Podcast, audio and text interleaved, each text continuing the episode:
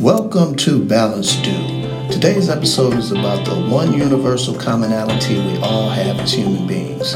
We all want to be happy. We all strive to create that one phenomenon that varies from one individual to another. Now, according to Research Pew, there are four areas of life that give people higher satisfaction and life meaning. And this is regardless of age, income, religion, or any other demographic factors. It all came down to these four categories health, partner, career, and friends. So, in other words, if all those cylinders are clicking, chances are you will be happy. Now, according to a worldwide analysis, one of the happiest countries in the world is Denmark. Their mantra slow down, get cozy, and savor the moment. According to some people that have spent time in America and in Denmark, they say social time in America is more connected with a theme or a plan, something like a sporting event, a birthday celebration, an anniversary. Now, in Denmark, uh, people just meet up. It's just about being present with the people they like. And of course, the quality of time spent is very important. Their philosophy turn off the technology, be present, the less distractions, the better. They opt for more traditional forms of entertainment like uh, reading a book, writing in a journal, playing board games, cooking, and good conversation, uh, sharing a great cup of coffee, going for walks in the park, and waterways are uh, very popular there as well.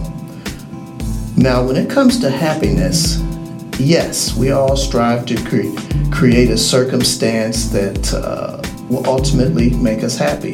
That's one of the first things we learn from the time that our brains are in early development. For example, babies.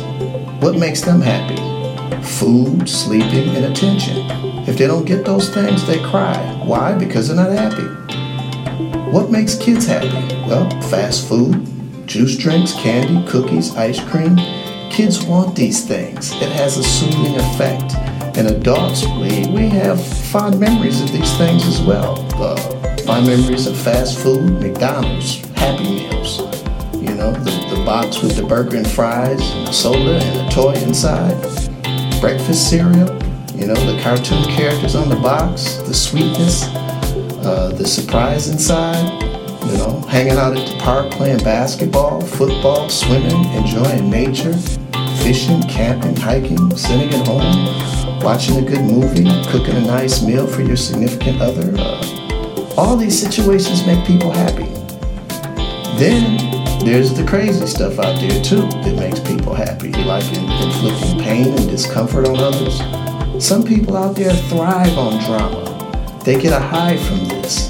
Then there's the drugs and other things to give people a temporary state of what they interpret as uh, happiness.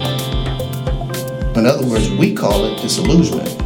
Now, happiness is like a temporary emotional high. You know, we've all been happy at one time or another, but one thing that interests all of us is how long can we keep this emotion? The sad fact of reality, nobody in this world is happy all the time. It's just not realistic. You know, happiness can be like an emotional roller coaster. One day, one day you're up, next day you're down, then you've been diagnosed as a manic depressive. Now, on the other hand, if you're overly optimistic, happy all the time, you might be a great candidate for a one-way ticket to the mental health ward. Where's the middle ground? Thank you for supporting Balance Due. We are a veteran owned, tax exempt organization. All proceeds from donations go toward furthering our message of inspiration, positivity, and unique ideas, all geared towards strengthening the community. We need your continued support, whether it's listening to our podcast, reviewing it, sharing it, volunteering, or donating. For more info on upcoming events and programs, please visit our website at balancedue.org. Let's take this journey together, folks. Hope to see you soon. Peace.